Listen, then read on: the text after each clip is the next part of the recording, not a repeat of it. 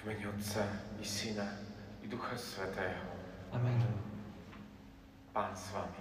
Ježiš duchom Tvojim.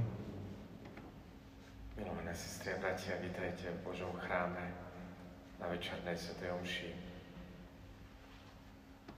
V starom zákone Boh hľadá 10 spravodlivých a tí sa nenajdú. My sme hľadali 50 spravodlivých dnes do chrámu a nemuseli sme ich dlho hľadať. Našlo sa ich podstatne viac, aj tých, ktorí sa sem nezmestili. Možno, že v tomto duchu je málo čo tak, ako sme si predstavovali.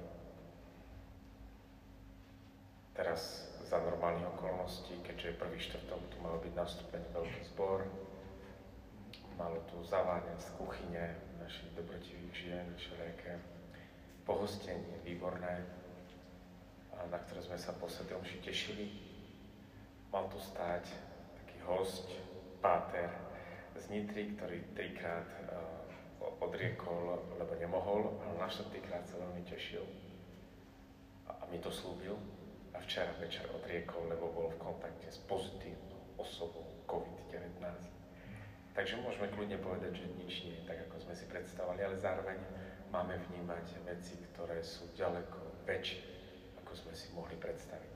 A určite aj z tohoto času môžeme vyťažiť e, také veci, ak budeme mať Božie oči na skutočnosť. V tomto duchu začneme Svetú Omšu, ktorá je na spomienku Svetej Teresky Ježiško, Teresky z Lízie.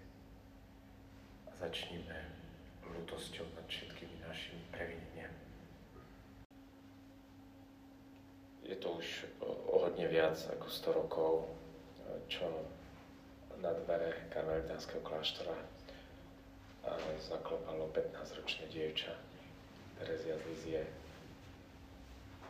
A už nikdy z toho kláštora neodišlo. Už nikdy ten kláštor, tú bránu toho kláštora neopustilo. 15 ročná. Žila v podstate na pár štvorcových metroch. A napriek tomu stala sa veľkou misionárkou, patronkou misi vyhlásená pápežom. Nikdy nechcela byť slávnou spisovateľkou. A napriek tomu jej život, životný príbeh, životopis stal sa bestsellerom, ktorý preložený do všetkých jazykov a mimoriadne dobre sa predáva.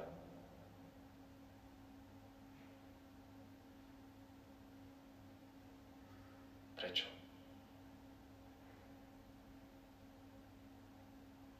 Na to, aby sme pochopili tú jej cestu, myslím, že zomrela ako 24-ročná, je to krátka cesta života, je dobre chápať ten kontext rodiny, do ktorej sa ona narodila. A kontext tej rodiny je rodina podnikateľov. Jej otec bol obchodník s hodinami a neskôr s týmto podnikaním skončil, nie preto, že by sa mu nedarilo, ale preto, že sa chcel pridať k svojej manželke, ktorej sa tiež v podnikaní výborne darilo. Ona vyrábala a predávala čipky krajky, ktoré boli v tom čase veľmi žiadané. Rodina bola hmotne, výborne zabezpečená, ale e, toto sa podpísalo, vlastne to podnikateľské prostredie, takáto húževnatosť aj na duchovný život hm, Terezy. Ale podpísalo sa tam nie najlepším spôsobom, pretože ona od malička mala akoby takého obchodníckého ducha. Akoby niečo za niečo. A hlavne, že úspech alebo dobrý výsledok dá sa získať jedine vlastným poctivým úsilím. Ale v duchovnom živote takéto tvrdenie pokrivkáva mala staršiu sestru Anešku, ktorá už bola v kláštore. Ona jej počas roka pripravovala také rôzne duchovné výzvy, modlitby, seba zápory. A potom, keď na prázdniny prišla domov, tak bolo vyhodnotenie. A tá Terezia dostala odmenu, ale dostala odmenu iba za to, čo si zaslúžila. Čo sa odmodlila, čo vyobetovala. Napríklad, keď sa chystala na prvé sveté príjmanie, tak zase táto Haneška vyrobila takú malovanú brožúrku farebnú, kde boli kvietky, tie kvietky to boli ako obety a boli tam napísané modlitby na každý deň, ktoré sa bolo treba odmodliť. Bola tam výzva na strelné modlitby. A za 10 týždňov toto dievča vlastne tisíce o obeti, takých malých, tisíce modlitieb desiatky modlitieb na, na jeden deň to vychádzalo rovnako ako obiet. Táto mentalita ju neopustila, ani keď vstúpila do, do Karmelu. Ešte po troch rokoch si píše do denníka, že chce darovať Bohu svoju lásku skrze dobré skutky. Ako by tam nebol priestor preto pýtať sa, čo ona môže dostať od Boha. Ako ju môže obdarovať Kristus. Nie, ja dám.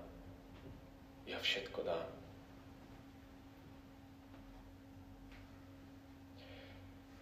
A neskôr prichádza na to, že je veľa slabostí v jej živote. A že ona to, čo môže dať, je táto slabosť. Lebo chápe, že bez milosrdenstva Božieho je každé úsilie iba prázdny výkon, iba aktivizmus. Otrhnutý od toho, čo by mohla dosiahnuť, keby sa ponorila do lásky Kristovej. Bez toho chcieť si to zaslúžiť. Bez toho chcieť dať výkon. Keď to pochopí, tak naplno vlastne nastupuje cestu k svetosti. Cez slabosť, o akej písal už apoštol Pavol. No vtedy začína chápať, že toho Krista sa nedá nejako píšne zmocniť ako nejakého práva. Ale že tú Kristovú lásku a blízkosť treba pokojne prosiť ako o dar.